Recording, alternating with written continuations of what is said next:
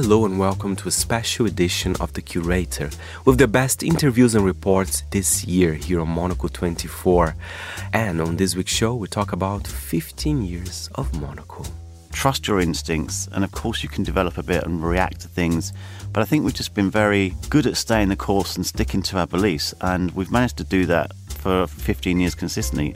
Plus, love letters to Ukrainian cities. I just hope that our city and our country will stand and this aggression, this war will end as soon as possible so people can stop dying and people can go back to their lives and to what we love doing in peaceful life. All that and much more in the next hour here on The Curator with me, Fernando Augusto Pacheco.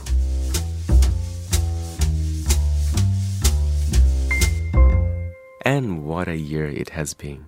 We start this show with one of my favorite topics, Eurovision. I had the pleasure to be in Turin this year covering once again Eurovision from Monocle. And I spoke to one of the hosts, actually, of Eurovision. He's big in Italy, Alessandro Cattelan, a major figure. He was the host of X Factor Italia. He currently has his own program on Netflix, talking to people like Italian director Paolo Sorrentino, and he's planning to do theater up next.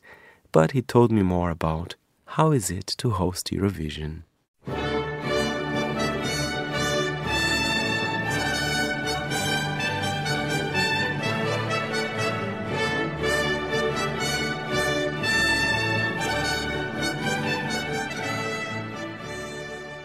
Alessandro Cattelan, what a pleasure talking to you. And Alessandro, you are an icon for Italian TV. So tell us a bit more about this job of being a host at Eurovision. Is it something that comes quite naturally to you, or are you kind of nervous for the big night?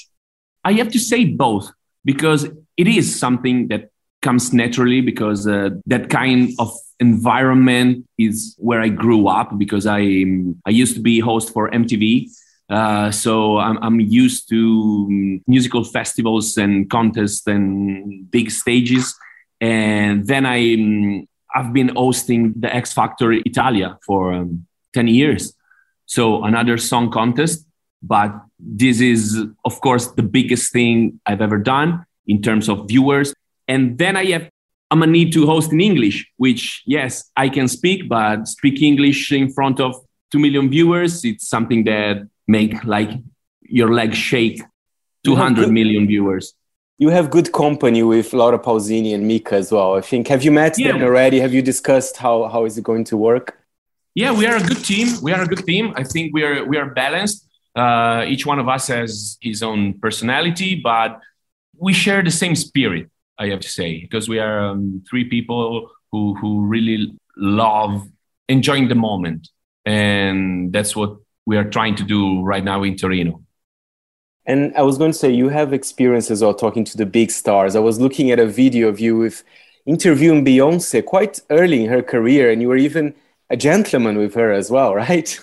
Yeah, yeah, yeah. Because I, I, yeah, I can say I saved Beyonce from her own hairs because she was having like hairs going on her mouth, and I just uh, said, "Sorry, can can I take this out?" And and yeah, she said, "You're a gentleman," and yes, I'm, I'm used to it because I, that's what I've always done. Hosting TRL for uh, for quite a long time got me used to to meet big stars and that has been like a, a wonderful period in my career because every week you used to be in company with Beyonce, with mm, Britney Spears, Justin Timberlake, 50 Cent, uh, The Oasis. And yeah, it, it, was really fun.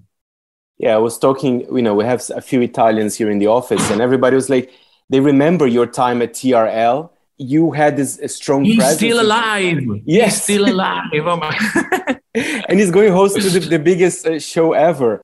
What's the relationship between Italians and, and, Eurovision, Alessandro? Because I know Italy was out of Eurovision for a while, but now it's back in style, right? Yeah, I don't know who we have to thank uh, for that, but also in Italy, Eurovision it's huge again after a period when I think they they didn't even broadcast the show. But Eurovision, I think, got back in, in the last five, six, seven years, maybe more, maybe more actually. And now it's a big deal in Italy. I think from 2011. It's a really big thing. It's a huge thing once again in Italy. Tell us a bit more, Alessandro, for our perhaps listeners that don't know so much about your career. What, what's what's been kind of your most special job, would you say, except Eurovision? You know, but would it be hosting X Factor, which was you know one of the highest rated TV shows in Italy? Yeah, I did a lot of that, which is similar to to my MTV period. I mean, when when I was like a musical event host, but in in the last years, I've been focusing myself more on uh, comedy. I have to say, I've got my own late night show for quite a long time, and I have now um, a Netflix series uh, going on, which is called One Simple Question, a series that that I've written about pursuit of happiness. We call it like docu series, which I don't think it exists as a as a genre, but but it's what it is. It's half a series, half a docu show, and most of it I think it's a comedy show, and it's going really well, and that's what I'm focusing on mostly in the last years. I mean, writing stuff and produce my own things. And is it true in your show you had guests like Paolo Sorrentino as well, which I, I love him as well? Yeah, Paolo Sorrentino, uh, I had a, a, nice walk with him uh, talking about religion uh, because he's, he's really a, a, clever guy. You can talk with Paolo about pretty much everything, and he has something clever to say about pretty much everything. So we, we talk about religion. I, I went to Roberto Baggio's house and I meditate with him and I talk about his retirement because he's in, in a world like this one where uh, everyone is on stage. He decided to to disappear in a way. And I talked with Gianluca Vialli, former uh, Chelsea player and manager, uh, which is struggling with with a bad time right now. And we talked about happiness in pain. If you can find happiness in in period of pain, well, as I was saying, I, I like exploring new new paths. That's beautiful. It's funny that you mentioned some football players there because you were part of a Champions League match as well, which is incredible. yeah, I I had one one Champions League appearance. That's the thing I'm more proud of in my entire career. That two Champions League minutes, the last two minutes of a game that we already lost because we were 2 0 for the opposite team. But anyway, those two minutes are the things that I that I'm more proud of. I mean, that's brilliant. That's you, you're definitely a man of many talents as well, not just kind of hosting Eurovision, which is a big deal, I have to say. And finally, Alessandro, I was just reading. Is it true that you know you, you're telling me that you have plans for theater as well? Is that true for later this year? Uh, yeah, because I'm I'm 40 now, and as I was saying, I've been doing my TV career for 20 years now. And I decided now to try different things. I think that's the right time to, to try to um, put myself in danger in a way and try things that I've never done before. And so next, next autumn, I will try my first live show. It will be a comedy show and it's pretty much my funeral. I'm writing it as, as my funeral. I mean, I like to see who's going to come to my funeral. I like to see what will be the reaction to my to my death, and that's the starting line to to build up a, a comedy show. Alessandro, I wish you all the luck for Saturday. I'm definitely going to be watching you. I'm sure you're going to do a great job. And, yeah, thank you very much. I hope grazie, so. Grazie, muito obrigado. Thanks for chatting. Muito obrigado.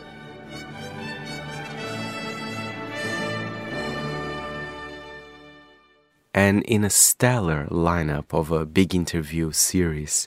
Uh, we also spoke with Edward Enninful, editor in chief of British Vogue. He told us more about his wonderful memoir, A Visible Man. I mean, there is something to be said for turning 50. I mean, I'm, I'm always sort of trying to look forward, always about forward motion.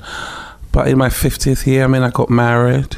We've been together for 20 years. Congratulations. Oh, thank you. and I started looking back at my life. And then I also saw that a lot of young people sort of see the end result. They see people like like me, like you, and they don't see the journey. So I just felt that it was important to let them know that the journey was as much about my failures as well as my successes. That you know you can always fall but pick yourself up. So really, it was for a new generation, but also the fact that I was 50 and I was like owning my life, so to say. In the prologue, you describe a moment you're walking your dog in the park with a friend. Yes. Uh, the pandemic Yes. has hit us, but also the horrific death of George Floyd Yes. has started to become apparent and is, you know, just on everyone's um, social media and Yeah. around the world. These two events almost collided, Yes. and in a way that also prompted oh your Oh my God, decision to write this memoir. Yes. I mean, I remember we'd been in lockdown for a while and George Floyd was murdered. And what really struck me was how all these young people from all across the globe sort of came out to protest. Black lives matter! Black lives matter! The police in the UK have killed people and are held unaccountable for. Look at the t-shirt. These are the names of people they've killed. How dare the chief of police across the country issue a statement saying they're in solidarity with George Floyd? They are disgraceful. They have never. And I just thought, my God, this is a generation, a really hopeful generation. And in that moment, I thought I could really tell a story, my story, just to see, to show people the power of possibility. So that was also another reason. And timing. and timing. I want to go back to the very beginning of this beautiful memoir. You were born in Ghana, Yes. in Takoradi, um, on the coast, and um, you, you, your father, Major Crosby um, Enninful, was, um, you know, a military man who, who moved about quite a bit, but the family was there, living in a military enclosure. Tell me about that period, your childhood. Was this a happy time? I mean, all I remember sort of all these beautiful bungalows and just running from house to house in, in Takoradi and being with my siblings. And, you know, when you live on a military base, it's very sort of very family oriented, so from house to house. Then we moved from Takoradi to Accra, which is the capital, to another military base called Burma Camp. And as I talk about in my book, um, Burma Camp was opposite the sea and there was sort of a little hill with these sticks on and and we realized that you know that's where they sort of executed people. But when you're a child everything you normalize everything. So you'd be like on sundays we're like oh my god it's firing squad day. But essentially people would be dragged up and shot. It was a very surreal life growing up in ghana but on a military base you know and then eventually we moved to the town of tema and things were a little more normal I mean, it's so interesting the way you, you describe this kind of almost you know, beautiful lawns, very sort of elegant, clipped, Yes, sort of almost sterile place, and then the contrast of this contrast. horrific Yes. thing that you became habituated to, yes um, and very, very unusual for a child. Um, do you think that that haunts you at all today, or did you? Is it just that oblique child memory that you just ha- you just have just hovering there? I mean, for me, it's it's an oblique childhood memory. But growing up, I just realized, my God, how horrific it was. I mean, I remember I went back to Ghana before lockdown, and I took a drive to see where we grew up, and I looked across the hill where people were executed, and it was a tiny little hill. But when you're a, a child, things are so magnified, you know. So it's an oblique memory, yes, in my childhood, but it stayed with me. It really, And the book is dedicated to Grace, to your mother, my mother. um, who was a very unusual military spouse in a way. She had a very successful um, Yes. fashion business, Mhm. 40 seamstresses underneath her. Um, you know, she sounds like a woman with a lot of character, a lot of style. Hmm. Um, and you assisted her as a, as a young boy, um, even attending fittings in the presidential palace. Uh, tell me about her and tell me about those formative memories. I mean, I always say my mother made me who I am today. You know, from a very young age, I would watch her sewing. You know, I would watch her make all these incredible clothes, all these incredible women come in. People always talk about sort of diversity and inclusivity, but I grew up with cousins and aunts and my mother's friends, all different shapes and sizes. My idea of beauty came from my mother. It wasn't a specific Eurocentric style, but it was anybody could be beautiful. And she really showed me, you know, the most incredible things you could do with fashion, how women would feel so beautiful in just one dress, the right dress. Um, he, she also showed me if women didn't feel comfortable, what that was also like. She would take me everywhere. I was really her little, I was probably her favorite. but I learned about beauty from my mother, definitely. I mean, you know, I can tell from one little glance if you're happy, if a woman's happy. But those things came from my mother, you know, just being very attentive. And that's really helped me. There's also another great woman in, early on in the book, your aunt, who ran Dolly Dots, the, Yes. the hair salon. Mm-hmm. And you describe sneaking off to read all the magazines in Dolly Dots, but also just sort of be in this lovely female emporium of, of wonderful hair styling and, and this great aunt, the mm-hmm. figure in your life. Tell me about those moments. I mean, I remember sort of always, we lived in Tema, so sort of walking to Dolly Dots and just seeing these incredible magazines like Ebony and Jet and Time. It was as if a portal opened to a world of beauty. And I mean, magazines did that for me. And I, I would literally go through the magazines back and forth until they started to fall apart. But I realized that there was a world out there. I didn't know what that world was, but I knew that women like Diana Ross, Donna Summer, Iman, these were incredible women, strong women. And I realized even to this day, I love strong women. But looking through those magazines felt like another world had opened up in my mind. You are listening to The Curator on Monocle 24, and a highlight here from the foreign desk. This is the year where Queen Elizabeth II died, and they did a special show on royal funerals. And they were joined by King Letsie III of Lesotho. It has been a very sad week. All of the country, Basotho people, in a state of deep sorrow as a result of the tragic loss of Her Majesty Queen Elizabeth II. Lesotho and Basotho in general enjoy and have enjoyed for many decades or even a century and a half close relations with United Kingdom. And over the past 7 or 8 decades they have enjoyed a very close relationship with her majesty herself. When i was growing up there were still many people of course people who are older than me who still had fresh memories of her majesty's visit to Lesotho in 1947 when she was accompanying her late father, King George VI.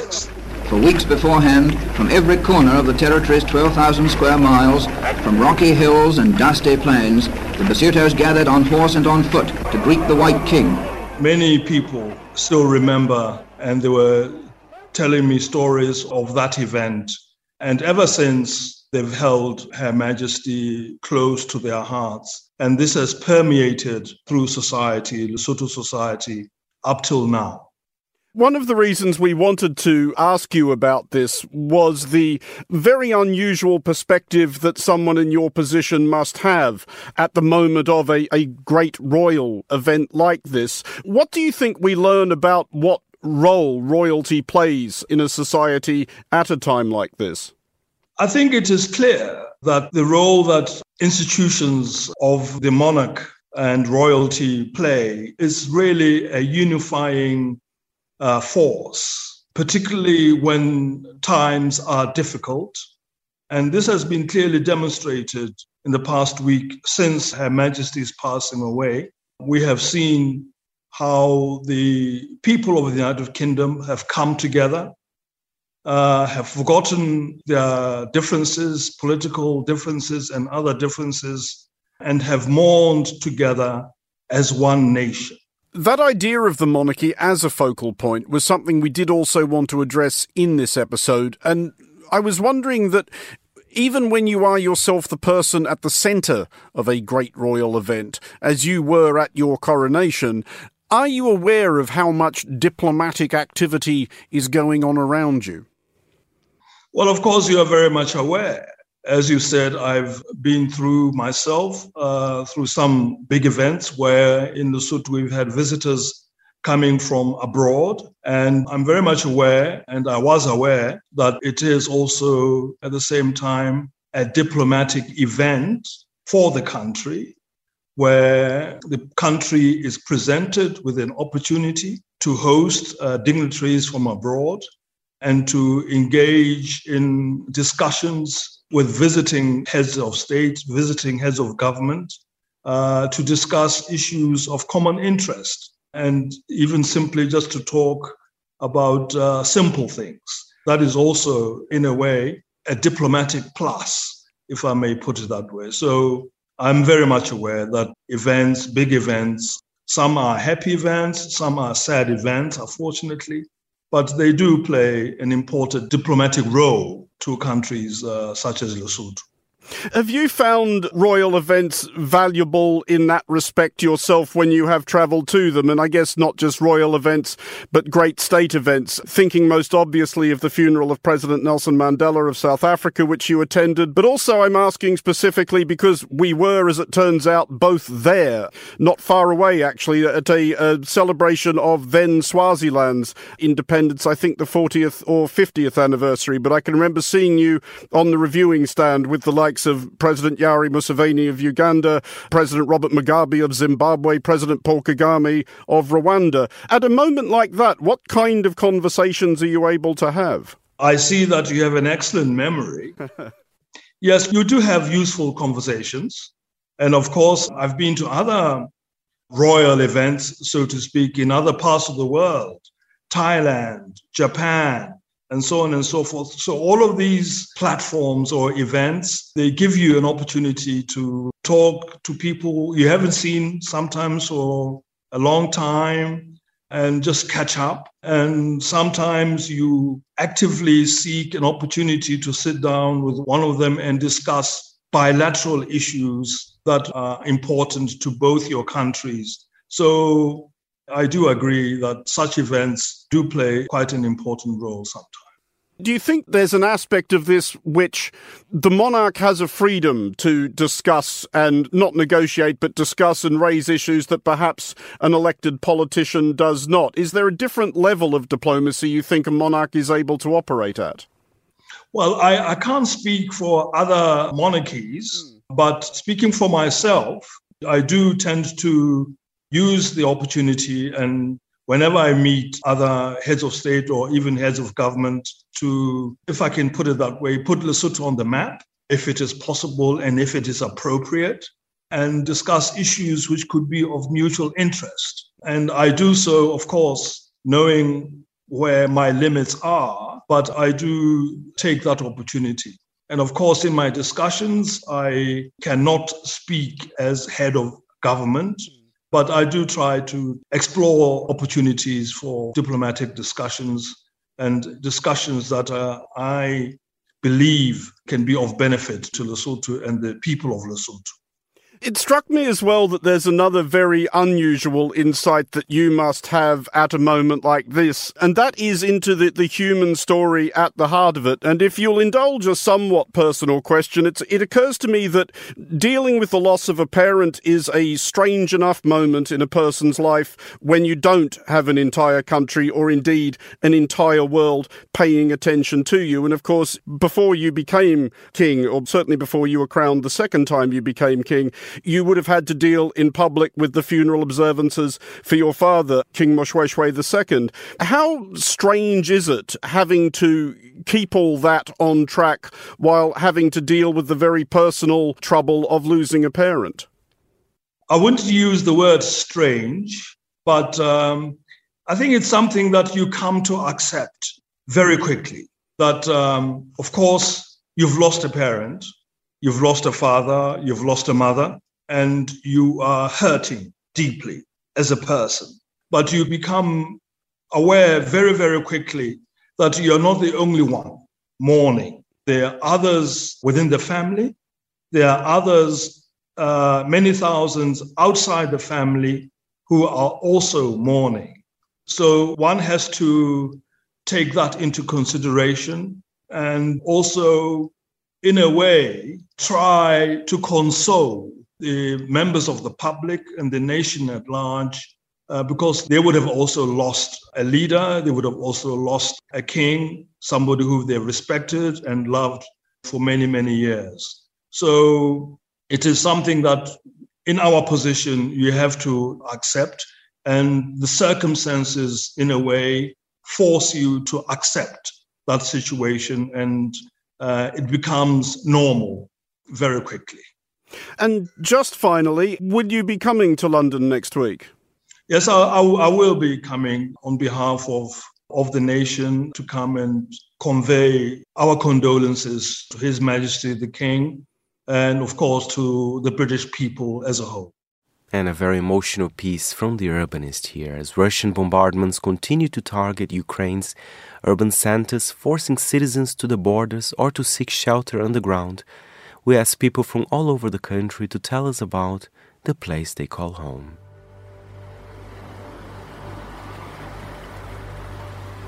My name is Vitaly Rosman, and this is my love letter to Odessa, my home city where I was born and raised. Odessa is a pearl of Ukraine, actually, the pearl of the Black Sea.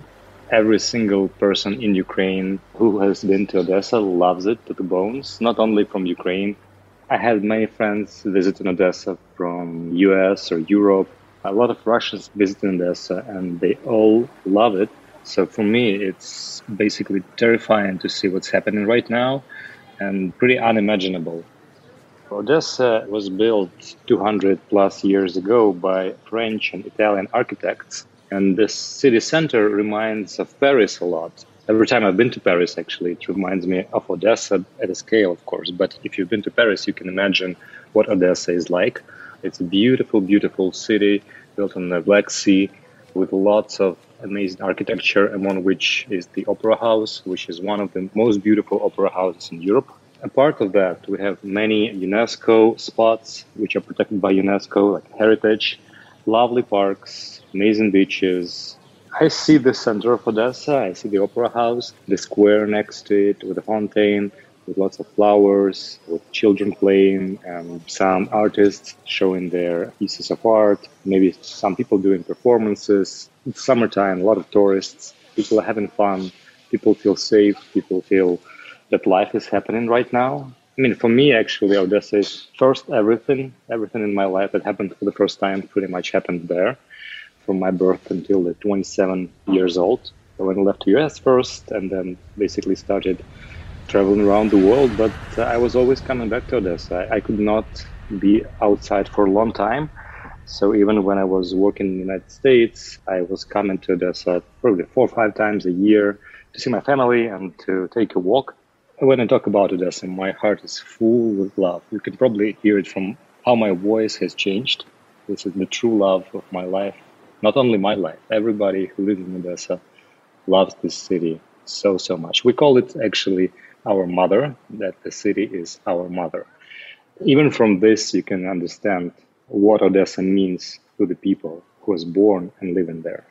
The house of my parents is literally probably 500 meters away from the beach. When I was a kid, I used to, in summertime, I used to run barefoot to the beach and spend the whole day swimming in the sea and playing with my friends. Of course, I mean, pretty much like any kid would do. But yeah, growing up, being a student or even at the university, uh, we spend a lot of time in the city center, walking down the streets, spending some time in the park. Right now, the spring is coming. The city is going to be amazingly beautiful. We have a nice area, a walking area along the seaside where people usually go and take a, a long walk on the weekends or on weekdays when the weather is nice. And Odessa now is a very, very modern city. We have a lot of amazing restaurants being opened by our people and very modern and hipster, I would say, cafes with a culture where people come and communicate and they do some stuff, they create something. We have a lot of artists in Odessa, we have a lot of creative people. Lately, we had one of the parks recovered and there was uh, created a public space, huge public space. We call it a green theater, where a lot of concerts are being held in summertime it's an open air cinema, a lot of fairs, trade fairs, people who create some crafts. Every month we have this crafts fair there. It's just a very, very vivid life is happening in Odessa. Odessa is also a seaport. Odessa is known as the sea gate of Ukraine because Odessa and cities next to Odessa have major ports, which are, by the way, blocked now by the Russian naval ships. You can compare it to, for example, Genoa. Last time I've been to Genoa, I felt the spirit of a big, big port city with a huge diversity, with lots of nationalities. Odessa is known to be, I think, 50 plus nationalities in the city, a huge Bulgarian population, a huge Jewish population, a huge Moldovan population, Georgians, Russians, of course, Ukrainians, a lot of a lot of different people, Greeks, of course, who live in Odessa. Odessa actually was known to be where it is even before Odessa. There was another city which was established by Greeks long, long time ago. So you can imagine how diverse and rich the history of this city and this area is. One thing that tears my heart apart is the photo where people put the barricades next to the opera theater and they put the sand in there, you know, like to protect from the bullets, to protect from the tanks. They put those metal constructions to protect against tanks. And I remember that kind of photo from 1945, from the World War II, when Odessa was occupied by fascists. And I saw that picture. That was a famous picture every Odessa citizen saw from the very childhood when Odessa was occupied and it was destroyed largely. And right now, seeing those barricades reminds of that picture that I saw from the World War II. And it really, really makes my heart cry. And I just don't want this to happen again. What's happening right now? It's a huge crime against humanity. And I see the people of Odessa united. Everybody now doing whatever they can. People are building barricades. People are helping. They go to defend the city in those groups of the territorial defense people help with the supply of food and water.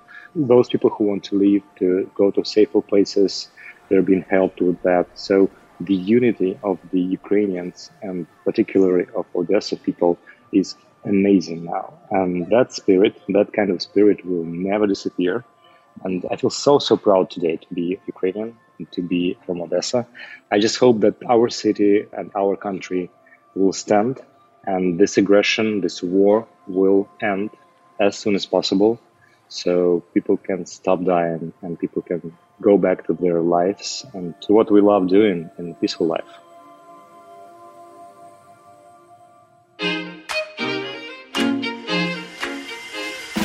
UBS has over 900 investment analysts from over 100 different countries over 900 of the sharpest minds and freshest thinkers in the world of finance today. To find out how we could help you, contact us at ubs.com.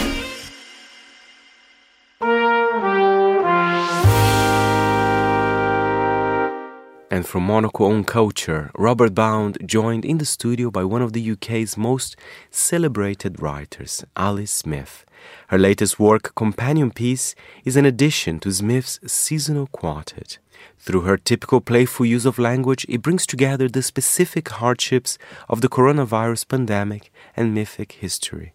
It is a celebration of companionship and an exploration of how, after being locked down, we might open up again our politics has become so, and it's everywhere around us as well. Because now, I mean, you just asked me to switch my phone off. We've got our phones in our pockets. The the news is on every screen in everybody's pockets, or you know, and the information arrives in everybody's pockets very fast. And we're living a very close to the surface life, to the things which are happening around us, nationally and internationally, in a way that I don't think we ever quite lived before we had this new screen version of ourselves in the world. And something about that has made it possible exactly as it made possible in the 1930s when Goebbels knew to string up loudspeakers everywhere so that you would hear exactly what Goebbels wanted you to hear, along with the jolly music that they were playing outside all the taverns and in all the streets. Yeah. A certain take on culture. Politics at home and abroad has been working divisively because everybody has always known since the beginning of time that divide means rule and that they're connected. And so, in that time, that's the point at which we have to start paying real attention to all sorts of things around us to see what they give, whether they are giving, what it is they're giving us, what it is they're taking from us. And that division, I think, is where those seasonal books you know, you, when you get a crack in a pavement and something grows out through it. Yeah. That thing. I yeah. think that's what happened with those books. Didn't expect it. Started writing those books as a whim, in, said to my, my, publisher, now that I know we can publish books very fast, which I did because of a book I'd handed in very late and they produced very fast, very beautifully, yeah. I'll just write really fast and you publish really fast and we'll see what happens. And that was end of 2014 and I started writing autumn end of 2015 and then the particular divisive nature of 2016 set in quite fast.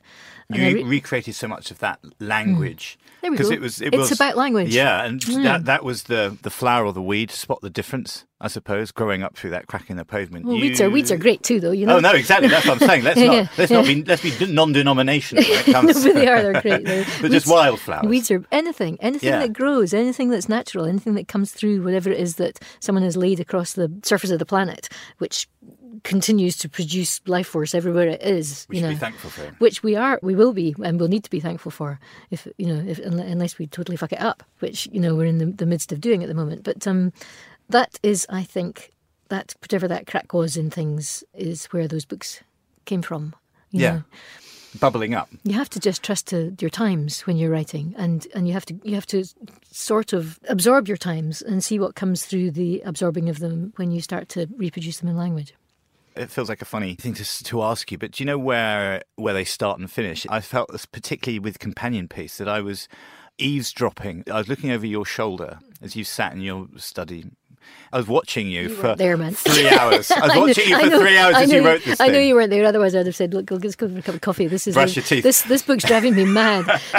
Come on, I'll go. I'll go and put the kettle on because you know I'll, Yeah. I'm going to put this in the bin any minute. So you know, let's, let's you know. So um, But you- commentary, something. About, why does it feel like that? What I is don't know. it? There's something about. It. I feel like. Why do you feel like it was me that you were watching do this? I'm, I'm not saying you're the any of the characters, or but I feel Yeah, like yeah. you're the maybe you're not even the architect. I feel like you're channeling something. You're not, putting your definitely not the architect. Yeah, it you're putting your does actually your just, hook and worm into the stream that's flowing underneath, and you're picking things out. I, I love like that. Thank you. I, you know I mean? do really love that notion of it. That you you take what is given. And also, when I closed the covers on Companion Piece, maybe it was a w- two weeks later that the government announced that it was sending migrants to Rwanda. I was like, what would, how would that be treated in this book? Even if it was a line of dialogue or a suggestion or a thing, again, it's chucking the hook in the water and seeing what comes out.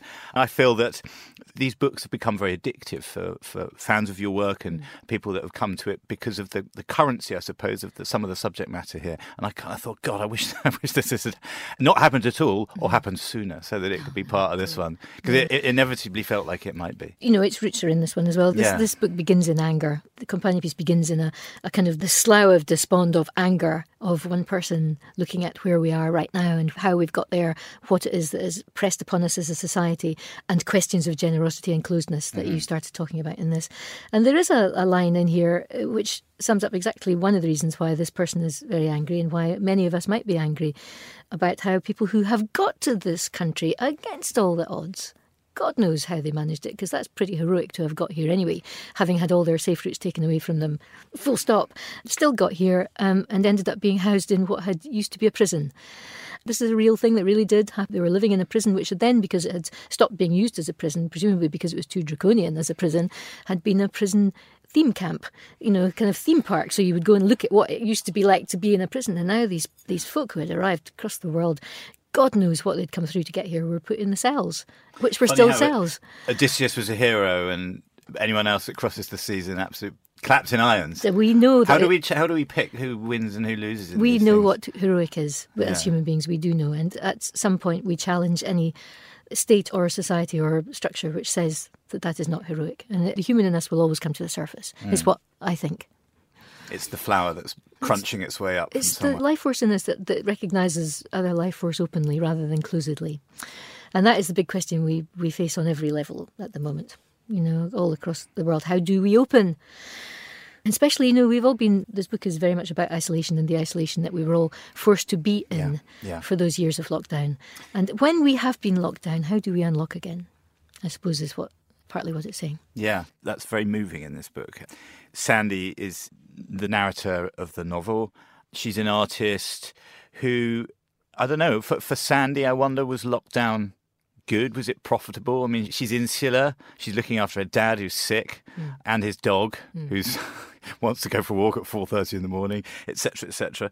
Everyone feels like everyone wants more time, but not that sort of time, I suppose. How does Sandy behave in lockdown. That's that's a, I know only as much about about this character as is in the book, really. But I do know that if in lockdown you were faced with the extra, what we call it, trauma, actually mm. tragedy of someone who was ill and was hospitalized under the pressures that we were all under all across the world, then how did you deal with that on top of everything else? On top of isolation, the existential, which is natural to all of us because everybody deteriorates and everybody's you know family deteriorates and she's facing that as well as the utter isolationism that we were all stuck in at that yeah. time and I and I think that's where this book began it began with a person this person a total stranger to me a stranger in the world and then the question of how you deal with strangers in the world and how they deal with you and what the preconceptions are between strangers and or people you thought you knew or you vaguely know or vaguely remembered vaguely from remember. university. Exactly. Yeah. This is Martina. So someone phones up Sandy yeah. and says, "Hi, it's me," and Sandy has no idea who this person is, and the person tells, "No, we were at college together," and Sandy says, "Oh yeah," sort of vaguely remembers, and the book takes off from that point of tangential touch. Yeah. And becomes a kind of a question of closeness and openness all the way through. And 2022 was a special one for Monocle. We celebrated 15 years. And if you want to know more about the early days, let's hear my chat with editorial director Tyler Brule, editor in chief Andrew Tuck, and creative director Richard Spencer Powell. I think I've always believed that good brands doesn't matter whether it's an automotive company, whether it's a hotel. A lot of it is about repetition, and I think that there are are many magazines, uh, many media brands that we see that that they do go through enormous transformation and sometimes you don't really you know recognize them from you know not one issue to the next or one decade to the next. And i think here you know, we, we set out i think with I would say a pretty strict architecture in terms of the sections that we want to look at. I think the approach to photography, uh, the grid uh, that Rich built up, and everything that went with it.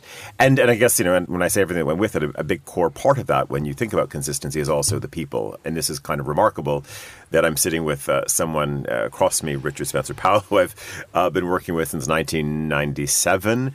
Andrew Tuck, uh, well, is and has been on the journey for 15 years, but we've known each other for over 30. So that's also part of this as well. And Andrew, I, w- I want to put you here in this uh, conversation. I mean, it's about the belief in print as well, because when Monocle was launched in 2007, now I'm realizing it was the credit crunch years. I mean, nobody was kind of advising people to launch a new title, right? I mean, but I think that that belief is what makes Monocle in a way, right? Well, we started, and then that credit crunch came around the corner a little bit afterwards, but very swiftly. But it made us kind of think about what we stood for and, and how we would connect with audiences. And I think it baked into the brand of Monocle some really important things very early on. One of, of which was you need to be nimble, another which was you need to be focused on opportunity, and another one maybe that you need to be positive because if we had kind of got all caught up in the woes of that time, we'd have soon vanished as a brand. So oddly, those those have become tenets of the things that we stand for and how we report stories and, and how we deliver things to our readers. And so I think it was a good test in a way of, of Monocle. It, it, it made us feel primed for what was ahead. And, and and Rich again the design of Monocle that's uh, incredibly remarkable the kind of slightly bookish kind of characteristics of it as well and again, tell us about some of the changes you do because again, Monocle is not a magazine, as I said to Tyler. Number one and number 151, they look incredibly consistent. But tell us about your inspiration actually for the now iconic design of Monocle. Well, I think the design of Monocle or any magazine of Monocle's type, which of course there aren't many, I think it's just about presenting the journalism well not being capricious and changing your mind, being confident, being consistent, and doing lots and lots of small things well or as well as you can, and to do that for as long as you can. And I think we have to be, you have to be confident. You know, the newsstand. You make a magazine with a, with a nice front cover and you put it out there to the world and say, please come and buy me. And you have to be confident with that. And I think you have to trust your instincts. And of course, you can develop a bit and react to things.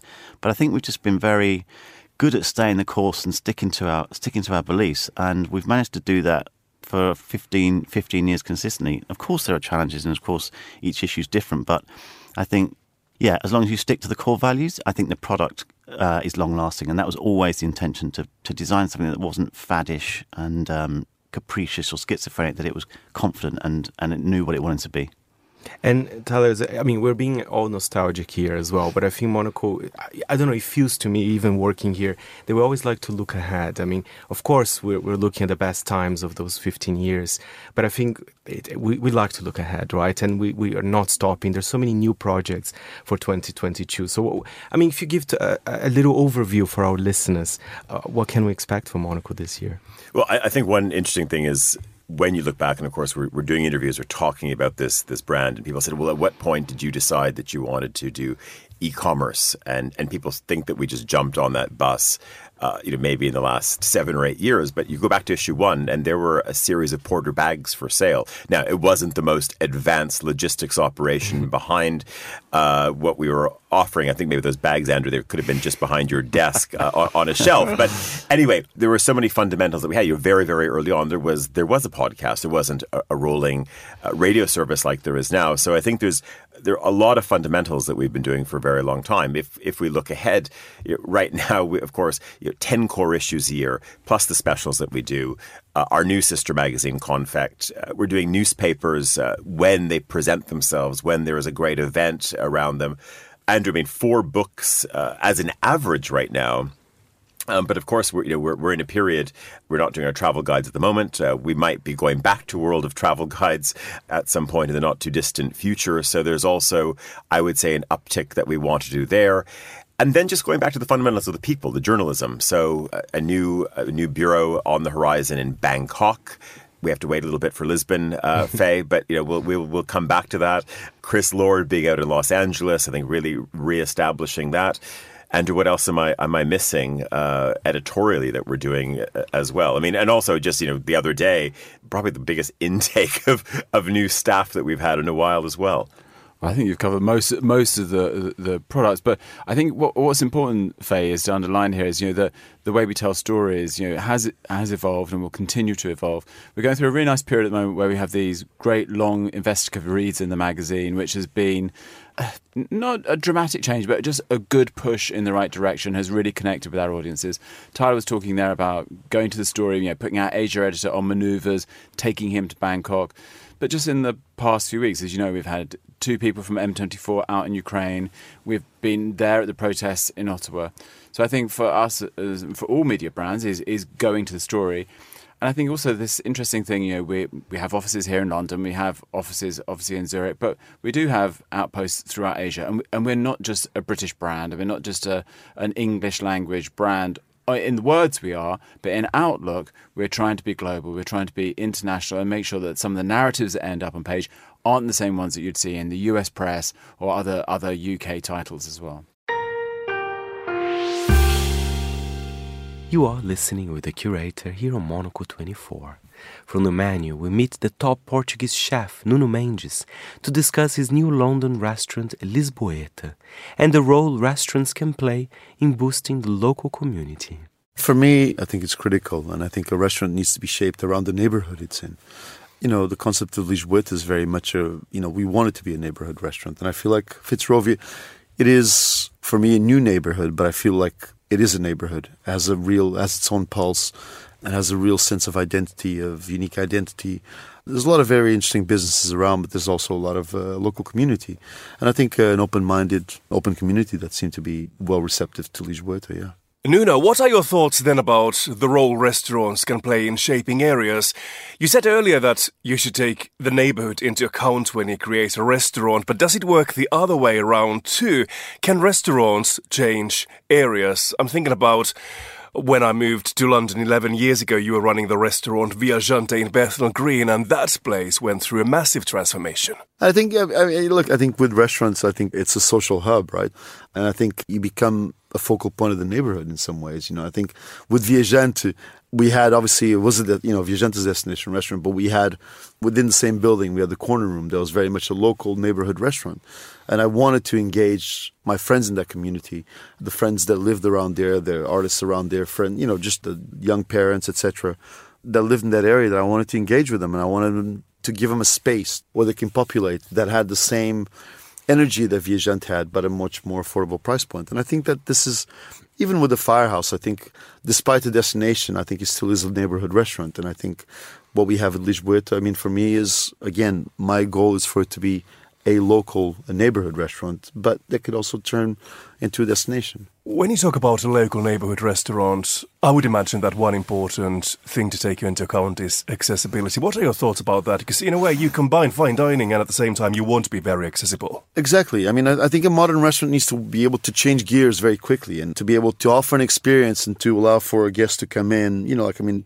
I feel like we're friendly engaging neighborhood restaurant. I mean, we just started, but I feel like we are we're welcoming the neighborhood well. But it's a kind of place where our guests can come in and they can, you know, literally like they can come in, have a glass of wine, maybe have a couple snacks, and then they say, actually, like, you know what, I like it, I'm going to stick around. I mean, it is very busy now, which is great, but I feel like as the time goes on, I think this will become more the premise of the place, a place where you can walk in, have a glass of wine, have a beer, or have a coffee, and then have a custard tart to be fun or something like that, and then then they're like, well, actually, like I'm going to stick around still a little longer. So I think it has that. But then if you want to, you can come in with friends and you can go for a full meal, and then you can go all out. You can get like you know the adega, the Portuguese wines, and all that. You can really go go a bit crazy. I did visit your restaurant, and what I found intriguing is how many staff members you had worked with before. I'm wondering, what's your recipe for keeping staff? Man, I try to take care of them. Look, I, a lot of people say that, but you know, like when you look when you look behind, when you close the door, you look behind closed doors. Not necessarily the case all the time, but look, yeah, I mean, I try to take good care of our team. I think I try to create environments where there's a bit of a family environment. I feel like it's important to have a like family feel. You know, I'd like to make sure they always have a voice. I try to look after them. I try to get them engaged with the place and also have a sense of ownership of belonging and, and also like you know creating a nice sort of a perspective of growth when they come with us. I mean, a lot of them stay with us for a long time because they grow. Give them a platform to grow. I mean, you know, we try to obviously give them a, a nice work-life balance. Try to de-stress as much as possible you know what it is a stressful, reasonably stressful sort of career path, then try to I don't know. I mean, the kitchens are nice. I mean, like you know, we try to open kitchens, so the environment to work. You know, try to give them good kit to work with. The fact that for one, like you know, some of them actually serve the food, but they do it because they like it. They enjoy like the engagement with the guests. When you look back at 20, 30 years ago, when you know, like being a chef meant in many cases like being in a very, very small basement kitchen just working away and just sending the food into a lift and that disappears into who knows where. I think all that's gone, you know, and I think so the environments that I've tried to create are like a little more friendly than that. So now that your restaurant Lisboeta is open, how do you explain the concept of that restaurant to those listeners of ours who haven't been to this place? It's a little slice of Lisbon. I think it's inspired. It's a modern take on a Lisbon eatery set in London. So, I mean, the space gap is a critical one because it gives us also a little bit more room. And obviously, like, you know, we try to bring Portuguese ideas, some Portuguese ingredients, some Portuguese tradition, and some good stories and some, you know, a, little bit of uh, our gastronomic diversity and the culture that we've had. And now a highlight from the entrepreneurs. We meet the three founders and CEO of Nobu Hospitality at the Nobu Hotel, London, Portman Square. They discuss what makes a great welcome, how talented people ensure a consistent brand, and their collective passion for redefining standards in hospitality. The people come into the restaurants, you know, I like to say something, I don't want to be quiet. Irashaimase means like a welcome, right? But the one customer asked me to know what means the word uh, uh. I say joke. spend money. So, you know, now people understand. Also, immediately so like into the restaurant, so if you make the comfortable. So that's why I like to make in the first step, customer into the restaurant. I like to make them feel comfortable. That's why we start saying irashaimase. And is that the same for all of you? What matters most when you arrive somewhere? Yeah, I think for me, even though some people don't understand what it means, because I mean, it creates some kind of an energy. I think the whole idea of going to Nobu is have great food and also have fun. So it's a combination that we're trying to create, and that's why people like it. It's, you know, people can even move from one table to another. So when they come in and they hear the welcome, it gets them to the mood that you don't have to be very quiet here. It's not like a not like a library. Place, yeah. and about that amazing energy, Bob, was that something that if we go right back to like 1987, La Cienega, when you first, I think, experienced the food, did you sense there was a different energy, something special all the way back then before this journey kind of really took off? The place, as soon as I started having the food and the whole experience was the same generally then as today. But what made you guys think this needs a bigger audience? We need to go to New York. We need to go to the world. Was that? it? Did you have that sense that early? No, I just, I mean, I just knew it was going to be, it would work tremendously in, in New York. I had no doubt about that. Traditionally in New York, you go to Japanese restaurants and they're nice and so on. And like here in London, in my experience, they're nice, they're terrific, blah, blah, blah, but it's not what Nobu does. I said, this is, this will work. This is great. I hate to use this word, but it's, it's sexy. It's, uh, people have used it before, but it was, it was great. The great ideas always seem very simple. What about being the kind of steward of the brand and on a more day to day, Trevor, let me bring you in here. Are you very aware of that, that kind of energy, these values? They kind of seem to flow through all the premises. When you walk into Nobu Hotel on Portman Square, you can still feel it, even though it's one of the newer hotels. How aware are you of being the steward of those values? Yeah, I think, well, really, Nobu is about the people, people in the company. And um, I've been going to Nobu for way before I joined Nobu. And, and the one thing there was that they, the people were the same everywhere I went. So there wasn't a high turnover of the people. So I knew when I was going there, I could call this person. And when I got into the restaurant, I felt at home. So it was that. And I think today the biggest challenge is trying to retain good people, but we do that. And people want to join Nobu. And, and I think that is, is the key to really everything we're doing is we've got a consistency and the people, they have a professional pride in what they do. And that's really sets us apart from everybody else. And do you think that people are entrepreneurial? Do you need to have an entrepreneurial spark to make a success, whether it's in food or in hospitality, in movies, whatever you're doing? Do you need to be entrepreneurial, May, in terms of having that that spark, that hunger to be successful, to try new things, to take risks? You have to have some of that as well, but for me, as a businessman and as an investor, to start with, I'm having fun at the same time that I'm working hard to make the business successful, but I'm also enjoying it. So when I get up in the morning, I get a lot of energy because I'm enjoying doing it. It's not difficult. It's, it's not like hard work. So I think what we created is going back to the energy that you have in the restaurant. It's a combination of everything. It starts, of course, with the food. But then when we opened New York, we were the first restaurant, I think, maybe in the world that had fine dining with no tablecloth. In the beginning, people said, How can you do that? You need to have a tablecloth here.